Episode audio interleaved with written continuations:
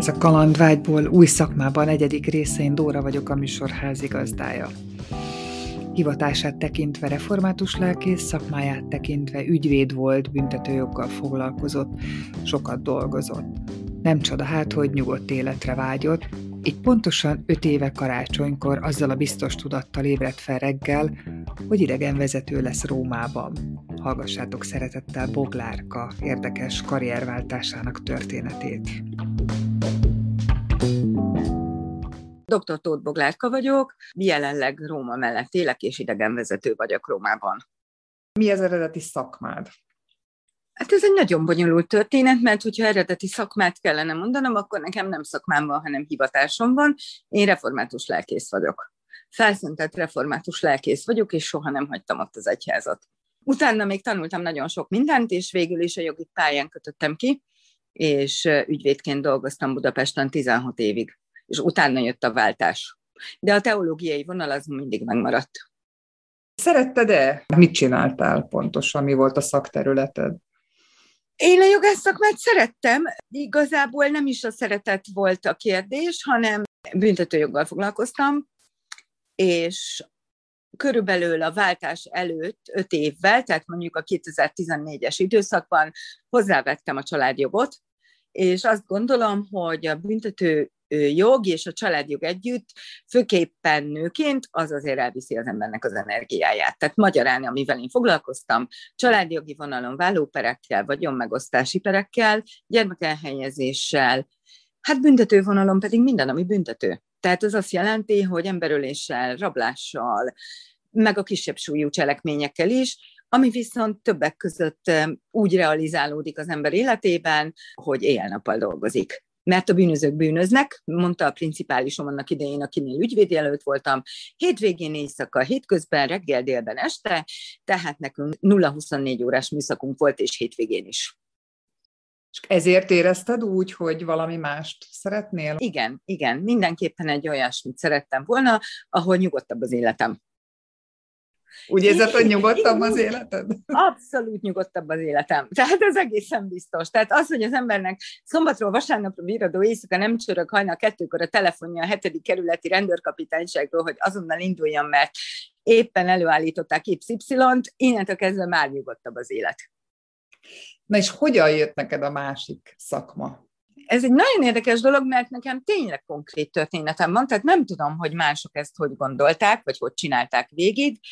Hozzá tartozik, hogy én a nyelvet megtanultam, hát megtanul, középfokú nyelvvizsgám van olaszból, angolban már régóta, mert éltem Angliában is, és a diplomáim miatt nekem két nyelvvizsga kellett, és én az olasz mellett döntöttem, mert hogy szép és viszonylag könnyen tanulható, na hát ez egy külön történet, mert amúgy könnyen tanulható, de ha az ember szé- jól akar beszélni, azért ez nem olyan egyszerű.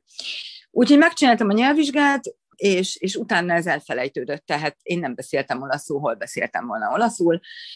A szerelem az mindig megvolt az olasz nyelv, Olaszország, a kultúra, és hát Róma. Tehát mindig Róma, a római jog, a kereszténység történt, mi, mindig Róma. Tehát mindig Róma foglalkoztatott a legjobban. Róma nagy kihívás, Róma kifogyhatatlan. Tehát ezzel mondjuk nekem, mint idegenvezetőként ezzel küzdenem is kell, hogy Róma nem két nap, meg három nap, de az egy másik probléma. Úgyhogy, úgyhogy én így döntöttem. Tehát én annyira mindent tudtam Rómáról már eredetileg, hogy ezt egy másik szempontból kellett nézni. Tehát én ezt tanultam, egyhez történelemből tanultam. Tanultam a római jogot, tehát én rengeteg mindent tudtam, csak ezt csoportosítani kellett, és egy másik nézőpontba kellett áthelyezni, mint idegenvezető. 2016 karácsonyán született a döntés. Én így ébredtem reggel, hogy én idegenvezető leszek Rómában. Hozzátéve, hogy 2013 körül én megcsináltam az idegenvezetői diplomámat Magyarországon, hát már felnőtt képzés keretében, azt igazából csak azért, mert jól esett a jogi dolgokból egy kicsit kikapcsolódni hetente, két hetente a tanítási napokon, és jól esett az, hogy másfajta emberek lesznek körül, és akkor nem tudom, sétálgatok Budapesten, és nézem a nevezetességeit. Tehát ez nekem kikapcsolódás volt, tehát azért mondom, hogy az olasz, az angol, meg az idegenvezetői diploma az rendelkezésemre állt, és akkor innentől kezdve kellett elkezdeni azon gondolkozni, hogy, hogy hogyan lehet ezt kivitelezni Rómában. Na, ez a nagy kérdés, hogy hogyan kivitelezted. Mi volt a következő lépés? Hát fölébredtél reggel, idegenvezető leszek, Mi történt ezután? Elkezdtem kutatgatni, hát nyilván voltak ismerősök az iskolában, főképp ahol tanultam, és egy-két ember segített. Úgyhogy megkezdődött a procedúra hitelesíteni az iratokat, minisztériumba honosítási eljárást kellett kezdeményezni, és igazából nekem a nagy döntés az az volt, hogy mivel úgy gondolom, hogy az ember eléggé idős ahhoz, hogy ne két bőröndel induljon el külföldre, ha az ember megérkezik, és se lakása, se munkája nincsen, az nem lesz jó. Úgyhogy én vettem, vettem egy ingatlant Rómától nem messze, és úgy gondoltam, hogy legalább akkor bérleti díjat nem fizetek, a munka meg majd alakul, ahogy alakul, de hál' Istennek jól alakult. Tehát így, így több szálon futottak, és ez nekem majdnem, majdnem két évig tartott, de másfél évig igen. Én ingatlant vásároltam, honosítottam a diplomámat közben, minisztériumi engedély kellett, a minisztérium kijelöli az, az aktuális turisztikai hivatalt, fel kell venni velük a kapcsolatot, de nyilván ez, ez, egy, ez egy bürokratikus dolog, tehát ezek mindig nehéz dolgok, Olaszországban meg különösen nehezek. Tehát itt, amit most elmondtam, itt azt mondtam, hogy ez mondjuk 8 hónap volt így kapásból. Míg ezek úgy helyére kerültek, hogy akkor hogyan lehet itt elindulni, utána pedig kiderült, hogy mi szükséges ahhoz, hogy én megkapjam az itteni engedélyeket, hat hónapos gyakorlat, idegenvezetővel, természetesen olasz idegenvezetővel csináltam, és utána még én menet közben elvégeztem egy iskolát, ami gyakorlatilag rendszerbe szedte a tudásomat, meg sok pluszt adott. Hát azt kell megtanulni, hogy honnan, hová mész, és mit mutatsz meg, és ez a túra hogy alakul. De ezeket megtanítják, tehát ezt én mindig elmondom a vendégeimnek, és ezt mi nem úgy találjuk ki. Tehát ami azt jelenti, hogy az útvonalakat tanítják meg, miután mit kell megmutatni, ezeket a dolgokat. Vissza tudsz Akkor... emlékezni a, az első idegenvezetésedre, mennyire izgultál, milyen volt? Nem vagyok egy izgulós típus, tehát én mindig azt mondom, hogy én ettől sokkal nagyobb problémákat oldottam meg, de nagyon-nagyon jó volt, és igazából ami fontos volt az az, hogy szerintem a mai napig nem tudják, hogy ők voltak az elsők. Ügyvéd kolléganő volt a párjával, mert én ugye alapvetően kis csoportokatban gondolkodom, tehát én egy emberrel is megyek, Nyilván menedzseli az ember a nagy csoportokat, de egyszerűbb, hogyha egy családdal, vagy mondjuk tíz fő alatt járod a várost, akkor vagy tíz fő környékén, az nagyon ideális. Úgyhogy én, én nekem az volt az egészben a legjobb, mikor ők a végén azt mondták nekem, hogy ők most értették meg Rómát. Ezt soha nem fogom elfelejteni, hogy ez mennyire jó érzés volt, és mondom, szerintem a mai napig nem tudják, hogy nekem ők voltak az elsők. Én most is úgy gondolom, hogy én bizonyos szempontból én a nehezebb szakmából jöttem a könnyebbe. Tehát az emberekkel foglalkozni mindig nehéz, de nagyon nehéz az emberekkel foglalkozni, amikor a Váci fegyházban ülnek. Ahhoz képest idegenvezetőnek lenni sokkal könnyebb. Mit szólt a környezeted? Támogattak-e ebben a döntésedben? Az a szerencsém, hogy a barátaim ismernek, és semmiféle ellenállásban nem ütköztem, úgyhogy mindenki tudta, hogy én előbb vagy utóbb lépni fogok, mert az utolsó pár év az már küzdelmes volt. Esetleg azt nem gondolták, hogy országot váltok. Aki ismer, és régi barátaim, azokkal semmi probléma nincsen. Igazából talán egy pici probléma az a családdal van mindig, tehát az idős anyukám a mai napig nem érti, hogy én mit csinálok itt, de nyilvánvalóan ez már korral jár. Volt-e olyan pillanat, amikor elbizonytalanodtál? Soha. Pedig azért ő valljuk őszintén, én egy alapos ember vagyok, már ez az ügyvédi, a jogi gondolkodásból is fakad, mindenre fel voltam készülve, mindenre. De nyilván a Covid-ra senki nem tudott felkészülni. Úgyhogy azért, hogy mondjam, egy év kiesett. Rengeteg minden más tudtam csinálni, hál' Istennek nyelvet tanultam, rengeteget olvastam, készültem. Behoztam az elmúlt 30 év elmaradását, de megtorpanhattam volna, és visszamehettem volna, de nem, nem, meg se fordult a fejemben. Jársz haza gyakran? Én nagyon sokat, én nagyon sokat járok haza, még Covid alatt is jártam haza, meg nekem a lányom Németországban élt, tehát én három ország között ingázom folyamatosan. Én állítok, amikor nem lehetett utazni, én abban az évben is kb. 20-szor repültem. Jó, néha karanténban voltam itt ott, ott egy-egy országban, de mindig, tehát amit akartam, azt elvégeztem, meg megcsináltam, meg találkoztam. Úgy Magyarország, Németország, Olaszország háromszögben mozgok folyamatosan. Tehát én most azt mondom, hogy olyan két havonta megyek haza, én őszinte leszek ügyvédként, szintén kb. két havonta láttam akár a családomat, akár a barátaimat. Tehát akkor még kevesebb időm volt. Most koncentrálódik, tehát mondjuk hazamegyek egy hétre, és akkor mindenkivel nyugodtan végig tudok beszélgetni egy valamennyi időt. Ugyanúgy nem tudtam találkozni velük, olyan életem volt.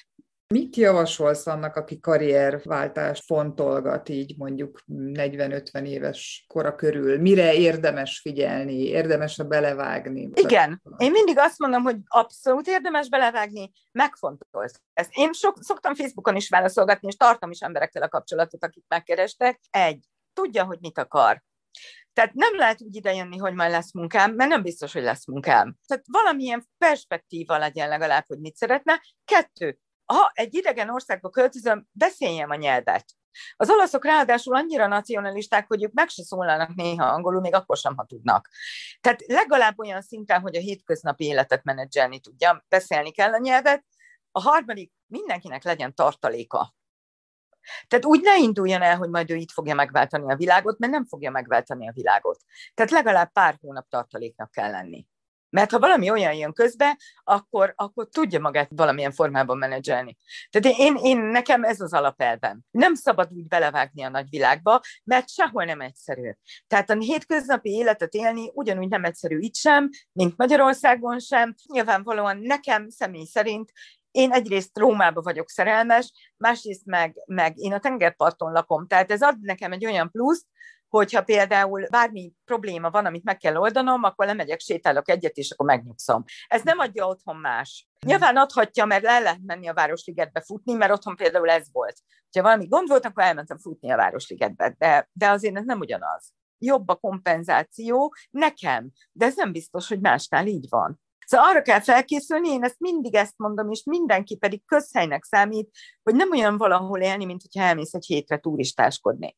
Viszont meg lehet találni azokat a dolgokat. Mikor kijön valaki Olaszországba, és azt mondja, hogy milyen szép minden, meg jó a kávé, meg a pizza, az ugyanúgy itt marad, ha itt élsz, csak nyilvánvalóan a hétköznapi életedet nehéz menedzselni, vagy nehezebb. Mondok egy nagyon egyszerű példát, elromlott négy-öt hete a garanciás automata mosógépem. Na, kit kell fölhívni, mit kellene elmondani, azt tudom, hogy vannak az alkatrészek olaszul, mert nyilván ez már az a szín, amit az ember nem beszél, vagy én nem beszélek legalábbis, úgyhogy ezt meg kell oldani, amit otthon teljesen természetes, hogy megoldasz, nem? Elromlik a mosógép. De tudod, hova kell menni? A saját anyanyelveden hívod. Hát én itt itt álltam, hogy mi lesz velünk a 40 fokban, nincsen automata mosógép. Tehát ezekről a dolgokról beszélek. Ezeket nem gondolják át az emberek akkor, amikor külföldre költöznek, hogy miket kell majd megoldani. Amit otthon teljesen természetesen oldasz meg. Vagy a másik verzió, hogy rettenetesen sok pénze van, akkor bármit megtehet. Tehát a semmiben nem szabad fejest ugrani. Amit mindenkinek tanácsolok, hogy ne felejts el, hogy visszaút van. Tehát én bármikor visszamehetek Magyarországra, lehetek ügyvéd, beülhetek a NAV-hoz jogászként dolgozni, visszaút mindig van. Tehát, hogy ezt nem szabad még elfelejteni, talán ez még egy tanács, hogy érdemes azért nem felégetni az embernek az útjait maga mögött. Ellenben az, hogy mi van előre, az már a kalandvágynak a kérdése, és én mindig azt mondom, hogy aki érez magában elég kurázsit, az vágjon bele. Az mhm. vágjon bele, mert megéri. A világ olyan szép, és olyan nagy, és annyi minden van benne.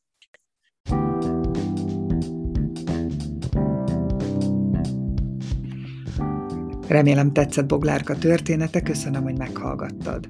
Ha nem szeretnél lemaradni az új részekről, érdemes feliratkozni a csatornánkra. Tarts velem a következő részben is! thank you